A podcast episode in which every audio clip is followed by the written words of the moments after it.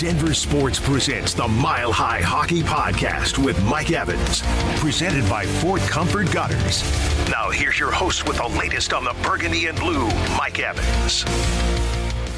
Welcome into Mile High Hockey. She's Rachel Vigil. I'm Will Peterson. We are not Mike Evans, but we are happy to be with you on this Friday night before your holiday weekend gets going. Rachel, how you doing? I'm good. I'm excited for Christmas. I'm like, all right, let's wrap all this stuff up, you guys. I love the holiday season, so I'm good. What about you yourself, Will Peterson? Yeah, I'm great. And, you know, the Avalanche will play the Coyotes tomorrow night at Ball Arena and then get their own holiday break, N H L-mandated holiday break. I do think that's a good idea. I understand why the N B A plays on Christmas. I understand why the N F L plays on Christmas. But the N H L says, listen, we're probably not going to compete with those two leagues if we're just being fair. So you know what? Let's do a mandated holiday break. Let the players spend Christmas, the holidays, whatever they celebrate, at home with their families. I think that's cool from the league. I think it's important. I love that. I mean, the season's already so long. And then when you're adding and taking time away from family members, it just adds, adds like another level of stress almost to that point. I mean, even for media members, right? Like people that have to travel and go to every single game. It's not just the player on the team. So I love that. I love that the N H L is like, you know what? We're not going to compete with those two. We're going to put our players first in this situation and give them a much needed break because the season is so long. Yes, it is a very long season. And speaking of a long season, mm. the Avalanche had one of those games last night, Rachel, that was kind of like, if you win it, good. If you lose it, you were never supposed to lose it, so people would slam the panic button. The yep. last place in the Eastern Conference, Ottawa Senators, come to town. Not a good hockey team. Just fired their head coach a few days ago. Yep. And the Avalanche find themselves down four two late in the second period. And then Nathan MacKinnon gets his hat trick to tie it at four, gets his fourth goal to win it six four on an empty netter. I got to go through the history with you real quick, and then you tell me what's most impressive, okay? I'm ready. Last night, Nathan MacKinnon scored his three hundredth career goal. He's the fifth player in Avalanche Nordiques history to reach that milestone. Nathan MacKinnon became the first Avalanche player ever since they moved to Denver to score four goals in a hockey game, which blew my mind. And he also extended his point streak to seventeen games in a row, tied for the longest in the N H L this season. As I was writing that story last night for Denver Sports dot com, it was like, MacKinnon, MacKinnon, MacKinnon. Rachel, which one of those three jumps out the most? Because they're all historic in a game the Avs needed to have. Well, the four game or four goals in one game is like, really? Like, holy cow, that's crazy. That stat definitely pops out to me just because I – I don't know. I would have assumed that somebody else would have put up at least four goals in a game. But wow. I mean, Nathan MacKinnon is such a baller. Like every single time you see him go out there, you have this like extra oomph in you, right? Just as a hockey fan in general, you're like, all right, he's out there. Like a play can definitely happen. But I mean, I think it has to be the fact that it was four goals. I'm sitting there watching and I'm like, oh, three, the hat trick. All right, Nathan MacKinnon, way to go. And then he does the other one. And some of those like shots were snipes last night. And I'm like, of course, Nathan MacKinnon just being able to figure out ways and put the team on his back. And honestly, the hockey gods, I think we're like, listen, Nathan MacKinnon, we know you've been frustrated. We're going to gift you this one for the holidays.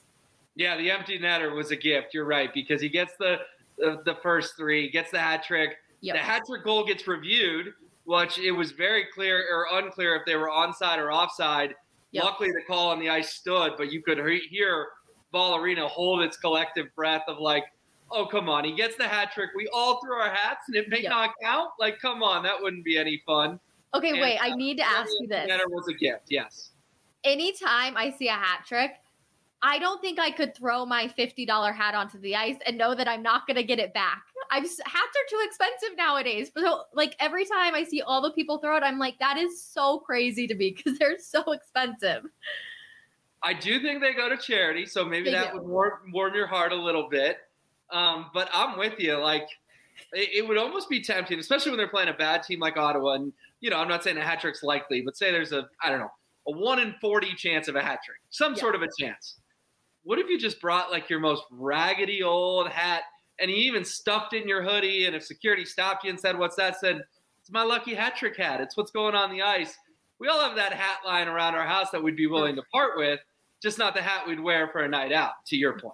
Yep. I just can't imagine. Every single time I see all the hats go onto the ice, that's the first thing that pops into my head is I'm like, those hats are so expensive. And people are just like, yep, here we go. But that's why we love sports, right? We're like, yep, it's all about the moment. So you said it. I, I think it's the four goals too. I was absolutely stunned when I started seeing that stat on social media, because you're telling me Joe Sakic never got four goals in a game? You're telling me Peter Forsberg never got four goals in a game? Milan Hajduk, Alex Tanguay, Gabe Landeskog, Mikko Rantanen. I mean, the list goes on and on. It's it's cool, but it's also like mind-boggling because it's mm-hmm. a it's a remarkable achievement. Don't get me wrong, yeah. But you would think a Joe Sakic would have had a hat trick where he also got an empty netter, and it just never happened. That's crazy. I mean, I'm just going back to even like all the times we were talking about Mikko and what he's been able to do and how many points he's done. But yeah, I'm like, I, I, the only I can just think of six point games from Mikko, so it's it's crazy. So he also gets, he joins the three hundred goal club, joins Goulet, uh, Peter Stastny, not Paul Stastny, Milan Hajduk, and Joe Sakic in that three hundred goal club. And then this point streak, the longest in Avs history is twenty, and that's by Paul Stastny, who just retired, obviously, we know, Peter's son. So there's some Stastny history going on there last night, too. It's just kind of hard to keep straight because for a Thursday night in December, Rachel, six four win, game they had to have. It really did have a lot going on. It did. And, and honestly, it's like the perfect timing, right? Again, we're like, okay, holidays are coming up. I know there weren't a ton of people in the stands, but the people that did show up to Ball Arena got one heck of a show last night. They really did. They really did. All right, a couple other things around the Avs that we need to talk about. Mm-hmm. Let's go to Devon Toews, because on Tuesday night after the loss in Chicago, a bad loss, a three two loss to the Blackhawks, brought back memories of last year when they had a bad loss in Chicago around this same time and then went on a tear. Devon ripped his teammates. I know you talked a lot about this on Coffee Break. Yep. Um, I believe the quote was, guys are kidding themselves if they think they're playing good hockey. Yep. Fill us in and then fill us in on your take on, is this okay for Devon to do? Has he been here long enough, enough of a leader? Or did you not like him doing it publicly? You know, honestly, even as just an Avalanche fan, I'm not sure how to feel about this team this season. It feels like we're constantly on this roller coaster, which is exhausting. And it's like, all right, I, I'm done being on this roller coaster. You have so many stars on this team. We need like a few more, you know, I hate to call them like non-stars, but like the backup guys, right? That you really just need to be able to come in here and help out the main guys. And so it's this roller coaster of emotions that I feel like, I'm like, why are you losing to the Chicago Blackhawks? Like, truthfully, like you shouldn't have lost that game. Like, let's just call it what it is. And I don't mind Devon Toews doing that. I think there are bigger things going on in the locker room that we're not aware of.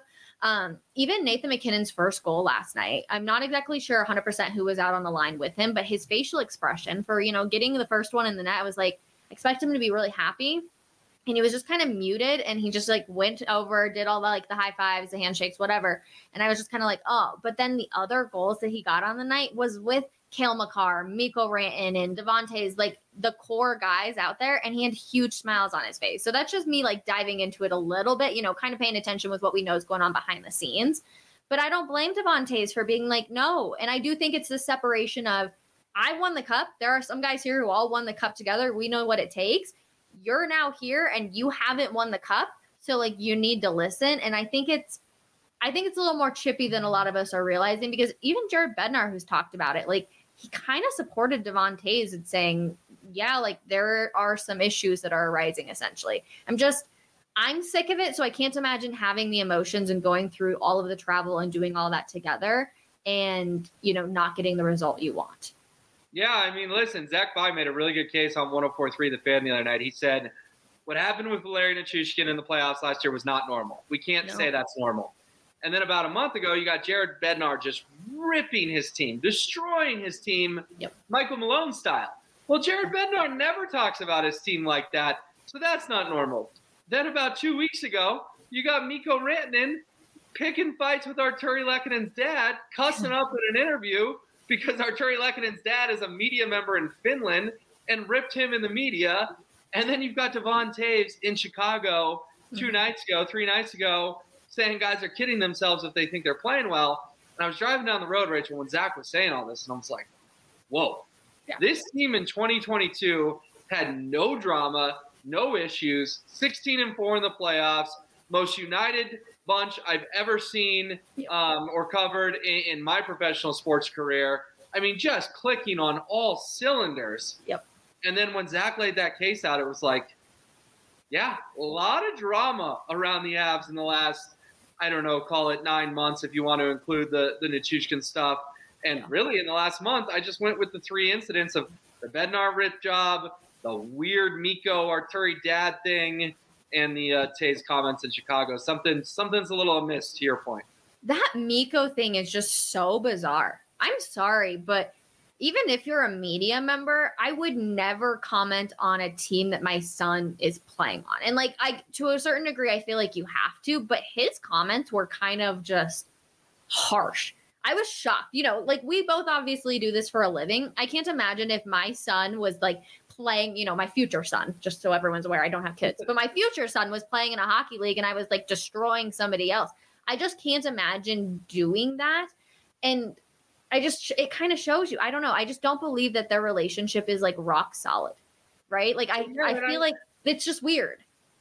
Mikko and Arturi like grew up together and by all accounts are like really good friends. So clearly, and I, I can't remember the gentleman's name, but clearly his father like knows Mikko well. So to your point, it's like super strange to like just go destroy him and say he had a lazy summer. It's like, do you have an ounce of respect for like one of your son's good friends? And oh, by the way, a top ten player in the N H L? Like, what are we doing here? Yeah, it was so weird. They're just, and to your point too, and Zach, like there's so much drama that this team has gone through. And I don't know, I think because they were so tight knit back in twenty twenty-two that it was just like all, all of it, you know, it was like one banded brothers. And I do think because the Avs have been, you know, favorites for so long to win the Stanley Cup coming into the season, I don't know if they're right now the favorites to win, but I know they're up there. I, I mean, you do have people that come over and they just think it's going to be quote unquote an easy ride sometimes, right? We all, we all do that. That's just part of the nature of like, oh, well, these guys will be able to carry us. I just need to go out there and play hockey. But no, you have to play avalanche hockey. Like that's how you're able to win these games. It, it's a weird, there's a weird vibe with the Colorado Avalanche and I never thought we would be talking about it. Yeah. And guys like Tomas Tatar, they expected him to come in and score twenty goals. And guess what? You got one goal in twenty games. See you later, dude, for a fifth yeah. round pick.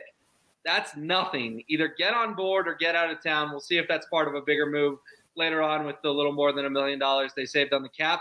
We're running up against it, so I want to finish on a happy note, and that is Sammy G, Samuel Girard, back on the ice at Ball Arena yesterday morning.